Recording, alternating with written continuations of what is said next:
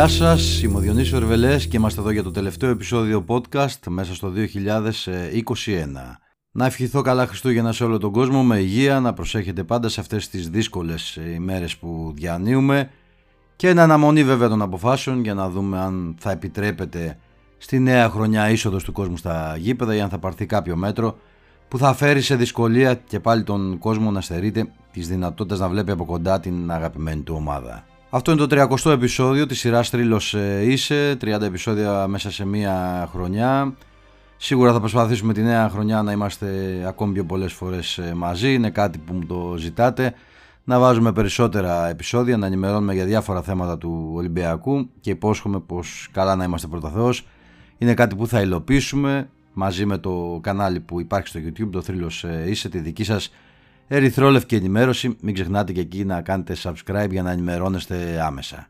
Το τελευταίο διάστημα έχω πάρει πάρα πολλά μηνύματα σχετικά με τον Κώστα Φορτούνη, ένα ποδοσφαιριστή που είναι ένα ξεχωριστό κεφάλαιο για τον Ολυμπιακό και δεν θα μπορούσε να μην είναι όταν βρίσκεται στους Ερυθρόλευκους από το 2014 ανεξάρτητα βέβαια τα τελευταία 2-3 χρόνια με το ζήτημα των δύο τραυματισμών του βγήκε κάπως από το κάδρο, ωστόσο είναι ένα πρόσωπο το οποίο αρκετά συχνά συζητιέται από όλους και νομίζω πως και τη φετινή σεζόν είναι κάποια στοιχεία που λείπουν από την ομάδα, κάποια στοιχεία που τα έδινε με το παιχνίδι του Κώστας στα προηγούμενα χρόνια, ακόμη και αν θέλετε στη σεζόν που ήταν ανάμεσα στους δύο τραυματισμούς του, μια σεζόν που μπορεί να μην ήταν ο βασικός για τον Πέντρο Μαρτίνς, είχε παίξει τότε χαρακτηριστικά, θα τα δούμε και αναλυτικά Στη συνέχεια στα 23 από τα 46 μάτσος ε, βασικός για τον Πορτογάλο προπονητή.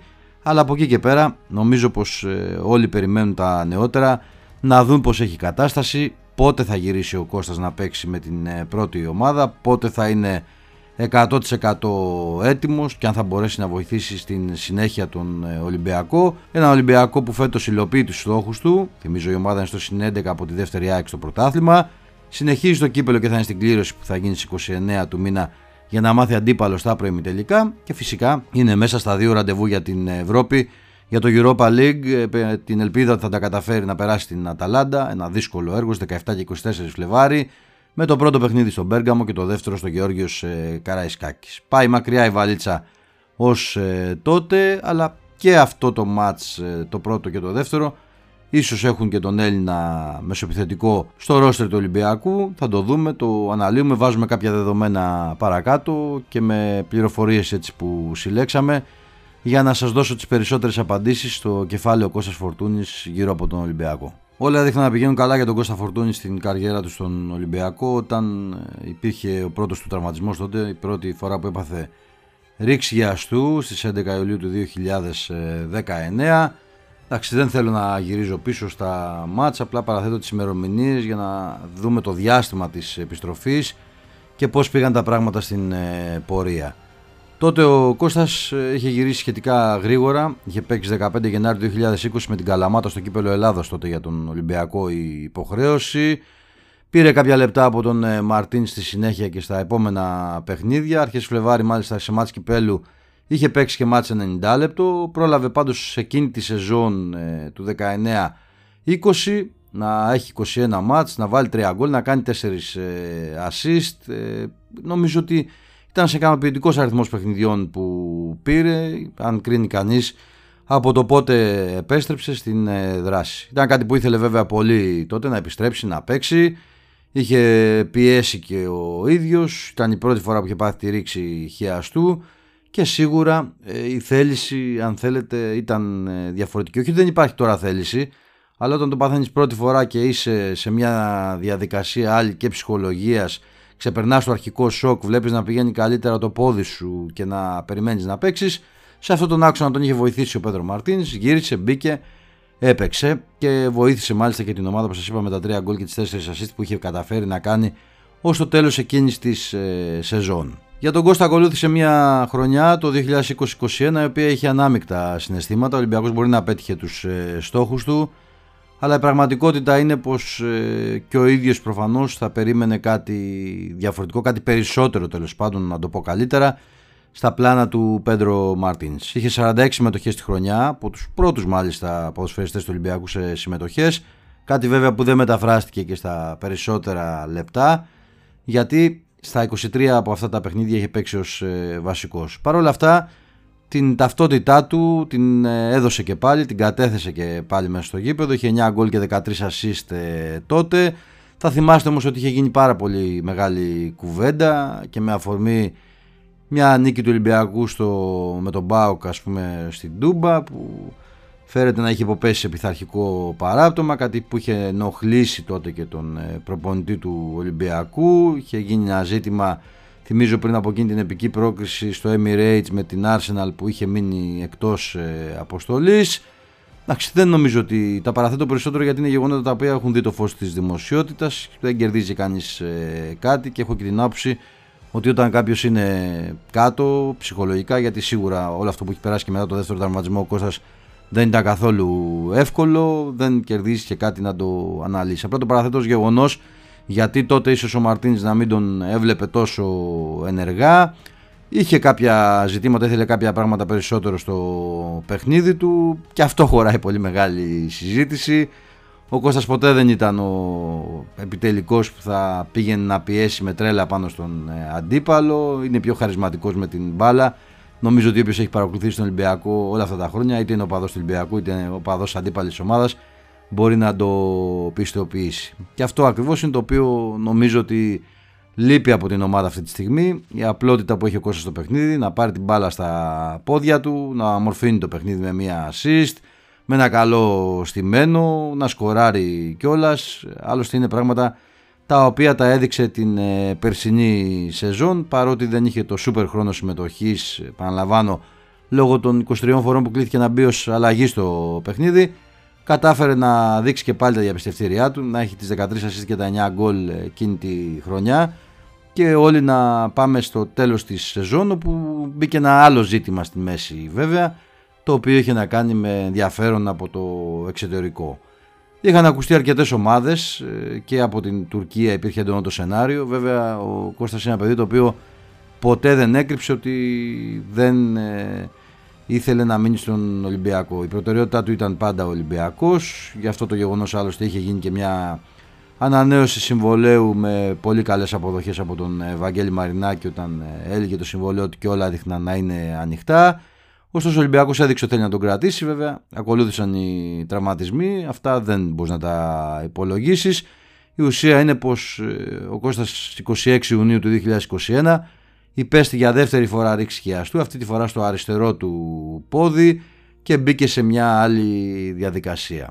Μια διαδικασία πάντως που τον έχει καλύτερα όσον αφορά στην προσωπική του ζωή, έχει παντρευτεί με την εκλεκτή της καρδιάς του, είναι ήδη πατέρας, να του ζήσει και το παιδί να είναι πάντα γερό και να το δει όπως ε, επιθυμεί, πάνω απ' όλα υγεία για όλο τον κόσμο, θα το λέω πάντα. Νομίζω ότι αυτό το κομμάτι σίγουρα έχει βοηθήσει τον Κώστα όλο αυτό το διάστημα στην προσπάθειά του να κάνει τη δεύτερη μεγάλη επιστροφή. Αν κρίνει κανείς ε, το διάστημα των τραυματισμών θα περίμενε ότι σε 5-10 μέρες ε, ίσως ο Κώστας να έμπαινε και να πάρει και χρόνο συμμετοχής. Δεν θα γίνει όμως κάτι τέτοιο, φαίνεται πως αυτή τη φορά εντάξει είναι και η δεύτερη φορά που παθαίνει χειαστό και μάλιστα και στο άλλο του πόδι. Θα πάει λίγο πιο πίσω όλη αυτή η ιστορία και ουσιαστικά ο μήνας που θα δείξει για τον Κώστα θα είναι ο Φλεβάρης. Έτσι ε, βγαίνει και ημερολογιακά πλέον αυτή η διαδικασία. Νομίζω πάντως ότι υπάρχει μια σημαντική παράμετρος εδώ την οποία και ο ίδιος καλείται να παλέψει στο μυαλό του και το περιβάλλον του και σίγουρα και ο Μαρτίνς ε, με όλους τους άλλους ε, γύρω από την ομάδα και φυσικά αναφέρομαι στον Ολυμπιακό Β. Δεν αποκλείεται αυτή τη φορά να δούμε τον Κώστα στην προσπάθεια της επιστροφής του για να πάρει χρόνο να κληθεί να μπει πιο γρήγορα καλά να το πω έτσι καλύτερα με καλύτερο ρυθμό. Επειδή τώρα το Φλεβάρι θα καίνε και τα μάτια για τον Ολυμπιακό δεν είναι και το πιο εύκολο σενάριο ακόμη και στη φάση του κυπέλου. Σας είπα νωρίτερα ότι μετά τον πρώτο τραυματισμό έχει επιστρέψει με την Καλαμάτα και έχει παίξει. Ο Ολυμπιακός ε, περιμένει την κλήρωση να δει τι θα γίνει. Από τη στιγμή που υπάρχει η δυνατότητα του Ολυμπιακού Β και της παρουσίας ε, εκεί ένα σενάριο το οποίο είναι πολύ ανοιχτό ε, και ο ίδιος δεν το έχει αποκλείσει έτσι. δεν έχει βέβαια κάνει κάποια δημόσια τοποθέτηση αλλά δεν θα πεις του Κώστα μετά από ρήξη να πάει να παίξει σε κάτι γήπεδα που είδαμε να παίζει η ομάδα του Αριέλη Μπαγάσα, Βούρκους, πολύ κακούς ε, αγωνιστικούς ε, χώρους. Αλλά νομίζω παιχνίδια που θα γίνουν εντός έδρας ε, είτε στο Ρέντ είτε σε κάποιο άλλο γήπεδο ή στο Καραϊσκάκι όπως είδαμε να παίζει ο Ολυμπιακός Β θα ήταν ένα πολύ καλό σενάριο για τον Κώστα να γυρίσει και να πάρει περισσότερο χρόνο γιατί αυτός είναι και ο σκοπός των ομάδων Β ουσιαστικά. Ναι, μεν να βγάλεις και νέα ταλέντα, αλλά από την άλλη πλευρά παίκτες που έχεις από την πρώτη ομάδα που επιστρέφουν από τραυματισμό, που θέλουν κάποια παιχνίδια, να πάρουν τις ανάσες τους, να μπουν και να βοηθήσουν σε αυτό το επίπεδο. Δεν το έχει αποκλείσει λοιπόν, κάθε άλλο είναι μια πολύ καλή ιδέα και νομίζω ότι μπορεί να τον βοηθήσει και τον ίδιο αυτό το σκηνικό πιο εύκολα από το να περιμένει να πάρει το χρόνο με την πρώτη ομάδα. Ουσιαστικά όμως όλα δείχνουν ότι η επιστροφή του Κώστα Φορτούνη πηγαίνει εκεί για τον Φλεβάρι του 2022. Δεν τον έχουν πάρει τα χρόνια, έχει κλείσει τα 29 του χρόνια. Θυμίζω έχει γεννηθεί 16 Οκτωβρίου του 1992 ο Κώστας, έχει μπει πλέον στα 30. Έχει χρόνο να επιστρέψει και να βοηθήσει και τον Ολυμπιακό γιατί νομίζω πως αυτό το στοιχείο που έχει ο Κώστας στην απλότητα στο παιχνίδι του, την ποιότητα που βγάζει με την μπάλα στα πόδια είναι κάτι το οποίο έχει λείψει φέτος από την ομάδα. Όχι σε όλα τα μάτς, αλλά σε κάποια έχει λείψει έστω και ως ε, λύσεις, είναι δεδομένο, όταν γυρίζει και δίνεις γκολ, δίνεις assist, σίγουρα κάνεις κάτι καλά. Βλέπουμε και ακούμε πολύ καλά λόγια για τον Αγκιμπού Καμαρά και δικαιωματικά.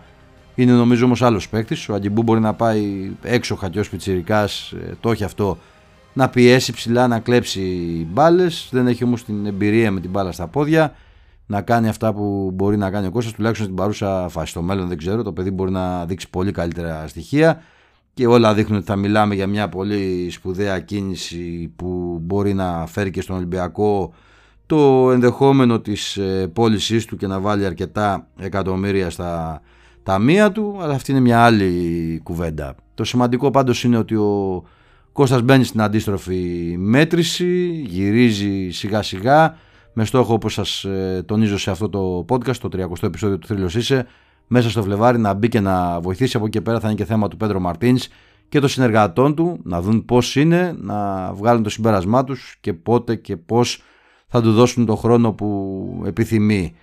Σε συνδυασμό με τη μεταγραφή του Κώστα Μανολά στη μεταγραφική περίοδο του Ιανουαρίου, μια μεταγραφή που ουσιαστικά έγινε 16 Δεκέμβρη για τον Ολυμπιακό και από 1 Γενάρη έχει δικαίωμα συμμετοχής να δούμε αν θα τον δούμε στο πρώτο παιχνίδι για το 2022 στη Ριζούπολη για παράδειγμα απέναντι στον Απόλλωνα.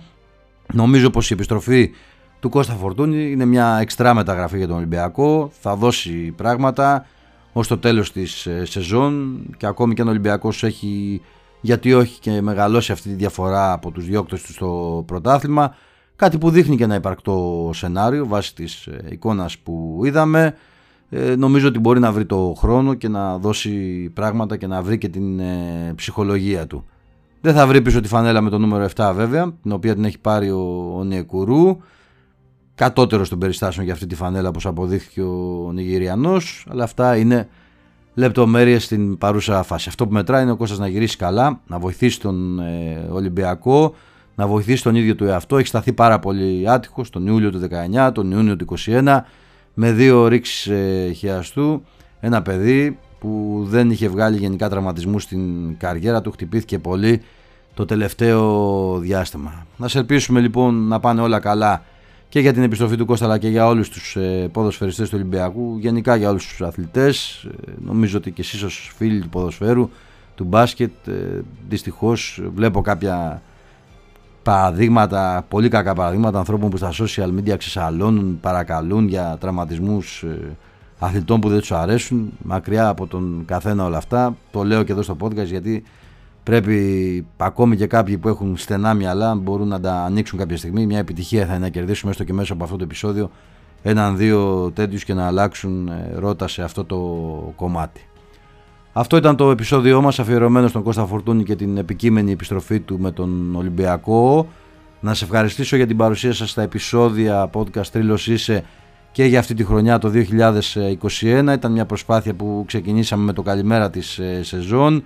Έτυχε μεγάλης ε, έτσι, αποδοχής ε, από όλους εσάς τους φίλους του Ολυμπιακού. Σας ευχαριστώ για αυτό. Σας θυμίζω και την προσφορά που τρέχει με το βιβλίο Θρύλος Είσαι 46 πρωταθλήματα έχεις για λίγες ημέρες ε, μαζί με την παραγγελία από το www.thrilosise.gr Μπορείτε να πάρετε δωρεάν ένα ημερολόγιο γραφείο για το 2022, να κρατάτε τις σημειώσεις σας, να κλείνετε τα ραντεβού εκεί με τα μάτς του Ολυμπιακού. Να προσέχετε πάντα και μην ξεχνάτε να είμαστε όλοι καλά, καλές γιορτές να έχετε, χαρούμενα Χριστούγεννα, θα τα πούμε τις επόμενες ε, ημέρες.